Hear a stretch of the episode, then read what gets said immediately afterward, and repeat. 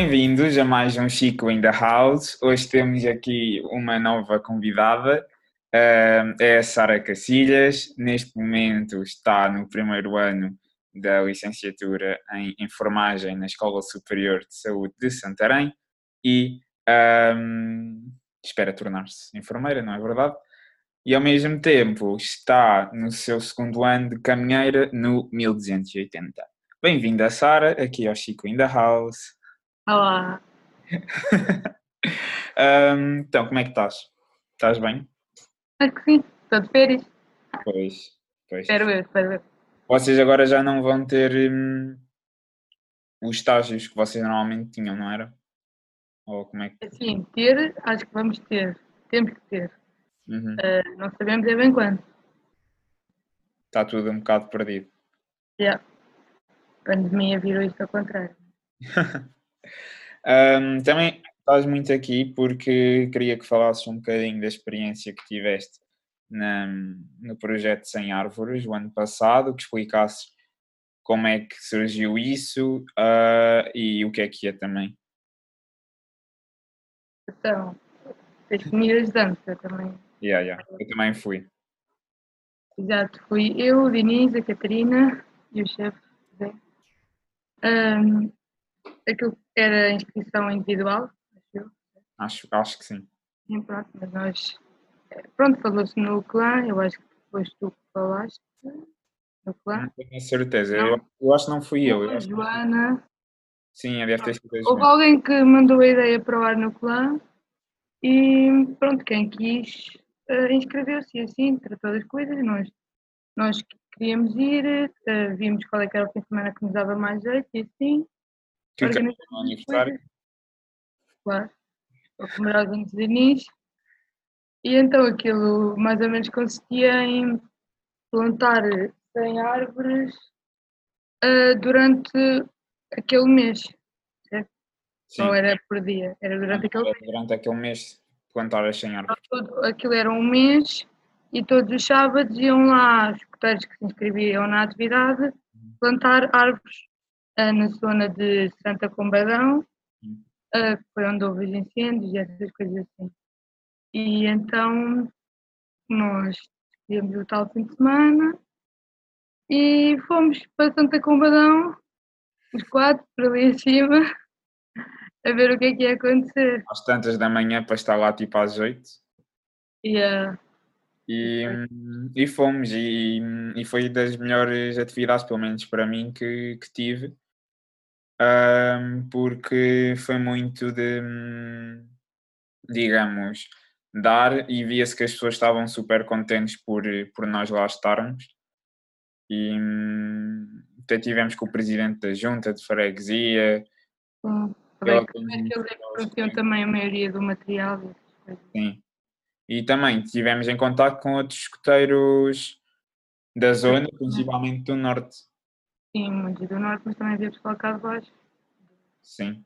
E não sei se te lembras do havia um, uns escoteiros que, que estavam lá e que eram de Braga e, e para eles uma comunidade eram tipo três pioneiros e um clã eram também três três oh, não sei se eram de Braga ou de Barcelos ah, eram perto Sim.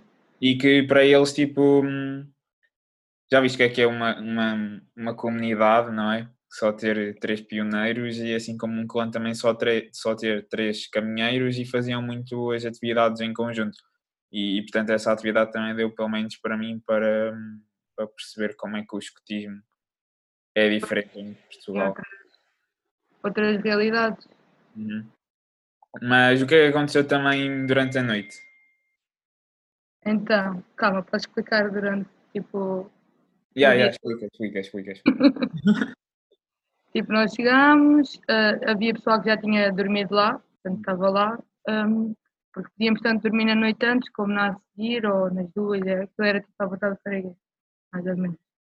E eu, havia pessoal que já estava lá, depois pronto, conhecemos o pessoal e tal, e disseram-nos o que é que ia fazer, o que é que íamos fazer, porque primeiro ainda fomos arrancar os eucaliptos e essas coisinhas, e depois é que começámos tipo a plantar as árvores e ainda tivemos que fazer um monte de medidas, porque tem todo um, uma ciência de distâncias e coisas, então ainda andámos a medir e assim, e a pôr as árvores, um põe árvore, outro rego, outro mete pedra, outro faz não sei o quê, uh, e com uma vista brutal, para não podemos esquecer isso, tinha grande vista para o rio Douro ou Guadiana, ou um desses. Não, Guadiana de certeza que não é, Sara. Douro, então, não sei. Um rio, um rio, mas tinha uma vista Acho muito era um Mondego. Acho que não sei, pronto, era um rio. Ah, Vou ver. Não, mas tinha grande vista e estivemos lá quase o dia todo. Ah, viemos almoçar, tipo, na, ah, era uma, uma espécie de sociedade onde estávamos tipo a, a dormir e É a, o Rio Mondego, é o Rio Mondego. Fui agora aqui ver ao senhor. E então, pronto, essa parte foi engraçada porque sabíamos que estávamos tipo a ajudar, porque tinha havido incêndios, os animais, a grande maioria morreu e coisas assim, ou fugiram. Uhum. E pronto, aquilo faz parte de voltar a recuperação das coisas e voltar a, a pôr em prática o ecossistema. Depois no fim, no fim desse dia havia um, um arraial, tipo com musicazinha pimba e essas coisas, e a dançar, com, tipo, e não éramos só nós, com as pessoas da, da vila, e foi muito engraçado, porque pronto, são pessoas que estavam um bocadinho, digamos, tristes pelos acontecimentos, e hum, é sempre bom estar ali a dar um apoio, a alegrar, a fazer palhaçadas, a dançar até os senhores se calarem, coitados. E então, acho que foi muito engraçado ver, porque durante o dia metemos em prática as coisas, estivemos a plantar as árvores e assim, e se calhar à noite foi ver o agradecimento na cara das pessoas Uhum. e ver a alegria que trazíamos, porque pronto, é uma vila pequena, não tem assim tanta gente e, e, e depois daquilo ainda ficou mais preocupante, digamos assim, e acho que foi muito gratificante chegar ao fim do dia e as pessoas receberem-nos com, com tanta alegria. Yeah. E olha, agora já não vamos ter arraiais tão cedo. Ahm, mas pronto. E para o verão. Exato. No dia a seguir, em modo um bocado mais, digamos, turísticos, fomos, fomos à Drave, É. porque estávamos perto. E, e, e fomos pela nossa primeira vez à Drave. Não sei se este ano, se calhar, vai ser possível irmos, mas não, ainda não vivemos essa experiência, ah, digamos, a 100%, não é? Sim, acho que foi muito no modo turista, só de. Só, fomos só mesmo ver, olhar, eh, o, Uhum. o Zé fazia tipo do nossa espécie de guia turístico. Yeah. Mas pronto, acho que pelo que eu percebo das vivências de, dos outros caminhões que vamos ouvindo, é uma coisa que te percebes muito mais e sentes muito mais quando, quando vives a experiência em si. Por lá, Antônio, aqui, para. Pronto, nós só fomos tipo meio-dia ver a aldeiazinha, digamos assim. Sim. E, Ahm, tu também já estás nos escuteiros há algum tempo.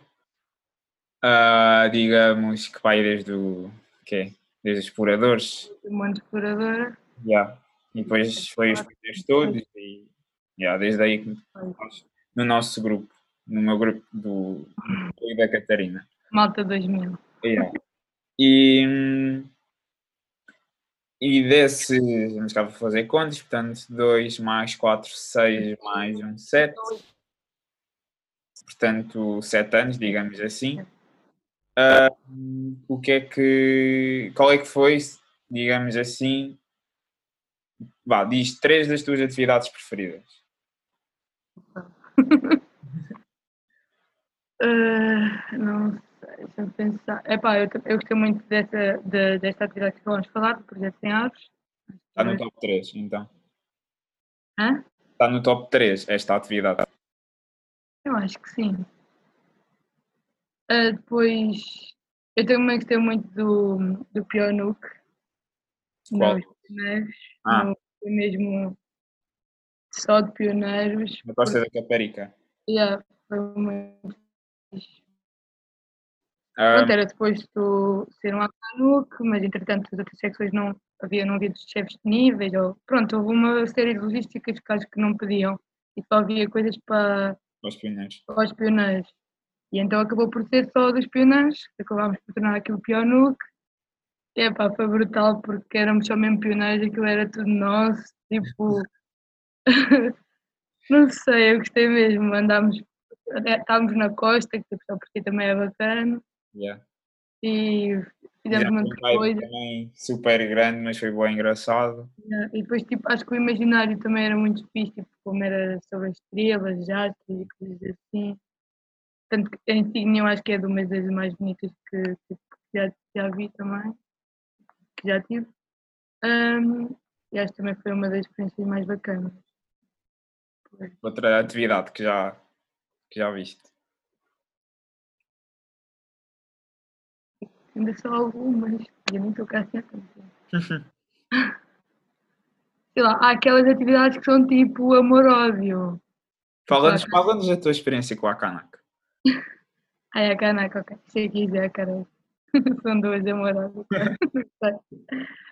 tipo, o Akanak, é assim, no sumo, claro que foi muito fixe, mas estar lá e viver tudo é difícil, pelo menos para mim, por mim, porque é muito calor, é muita gente. hum, pronto, para quem não sabe, eu maioritariamente, das vezes sou cozinheira, Portanto, parecendo que é uma coisa muito simples, mas às vezes não é, porque chegamos a campo e vai-te tomar banho ou fazer uma coisa qualquer, ou dormir, e eu tenho que ou ir tomar banho em 5 minutos para ir fazer a comida, ou pensar que depois hei de ir tomar banho e tratar da comida antes, porque, por exemplo, no Akanak nem sequer era ir só buscar as coisas. Tinhas que pensar também no que é que ias fazer. Já tínhamos que pensar o que é que íamos fazer e tínhamos que ir, tipo, fazer as contas, quantas latas são precisas, quantas alfaces, quantas não sei o quê. Para 20 e tal pessoas. Já, ir às compras, não sei o quê, depois mil pessoas, ah, eu também quero ir às compras e gerir também as, as vá, temos que só dois.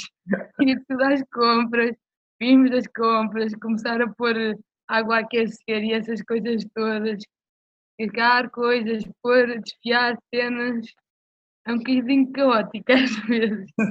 Depois cair comida ou alguma coisa queimar-se, ou a chefe chegar lá e dizer está tudo desarrumado, isto vai apodrecer, ter coisas a apodrecer ou manteiga a derreter, pronto. É assim, ou sobrar bué comida, ou então não, e depois também é, ou sobra bué comida ou não há comida para toda a gente. É, é de extremos às vezes também. também cansa um bocado. Ah, e no Akanak Bocado bacana. também não, mas também se- imagina, se calhar dos melhores momentos do Akanak, se calhar para ti, eu acho que sei qual foi. Foi aquele extra canac. exato. Foi nós furarmos um bocadinho, digamos, o Akanak e eu, um tio meu estava. Tinha lá, nós, um, um, um dos dias, uma das atividades dos pioneiros, era ir para uma aldeia e opá, estar a explorar e tínhamos um jogo de vila lá dentro. Mas, novidade das novidades e surpresa das surpresas, que acontece? A aldeia que nos calha é só a aldeia onde eu tenho lá a família com ah, uma Eu casa. acho que foi Deus a pôr-nos aquilo no caminho. e nós aproveitamos. Pá, e era com piscina e tipo, assim que nós chegamos lá, tipo, água fresca, uma casa de banho que não tem pó. Tipo, opá, foi bué aquele momento a meio da semana que deu para. Se calhar já foi meio da semana, já foi tipo aí no fim quase. Ah, sim, Que deu bué bem para tipo tirarmos as coisas mais ca- da cabeça. sim, E foi bué, tipo, libertário. Eu Juro-te, eu praticava Foi 2 quilos mais leve quando saí de lá. foi bué.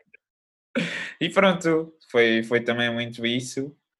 Ahm, e Sara, então, e planos que tenhas para o futuro nos escoteiros? Estás a pensar continuar? Não estás?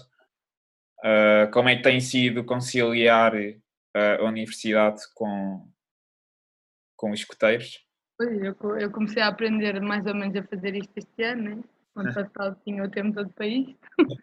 Este ano as coisas mudaram ligeiramente. Ah, ainda por cima não estando cá, ah, tipo sempre. Epá, mas eu vou continuar com, com logística e tal. e vendo as coisas, mas acho que é, é conciliável. E hum, sei lá, planos, olha, é essencialmente ir a Drave. Uhum. Que é uma cena que os cozinheiros falam tanto e que também quero experienciar. Ir a Candasteg, né? Porque Vamos ver se, se é para o ano. Esperemos. este ano foi por água abaixo. Epá, depois não sei, acho que é as coisas que vão surgindo no caminho.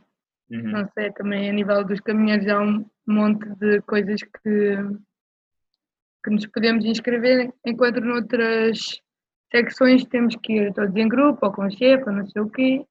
E nos caminheiros há uma liberdade que é brutal, porque podemos ir sozinhos, com várias experiências que já tiveste aqui, sozinhos, para o meio de um acampamento, sem conhecer quase ninguém, Uhum. e à descoberta. E isto também acho que é fixe, Yeah. talvez.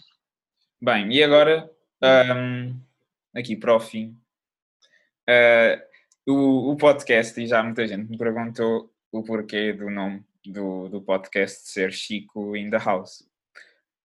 E vamos agora então, Sara, vais-me ajudar a desvendar o porquê de, de ser Chico in the House. Porquê que é Chico in the House, Sara? Epá, eu deduzo que seja porque nós temos o Chico lá no nosso clã. E o que é que esse, o que é, que esse Chico é? Ou o que é que isso é? Epá, o Chico é um rapaz bacana que eh, não é bem 3D, digamos assim, é só 2D? IA. Que, se não me engano, acho que ele até era pioneiro e passou para canheiro. até. Não sei, eu acho que foi sempre caminheiro.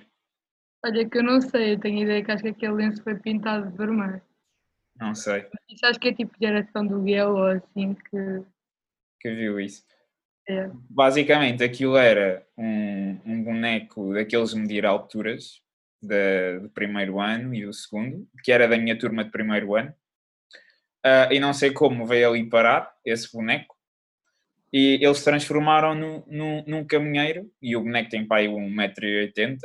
E, e é muito a nossa mascote do, do, nosso, do nosso clã. E por isso é que é o nome, nome dele, porque agora deve estar em casa em quarentena.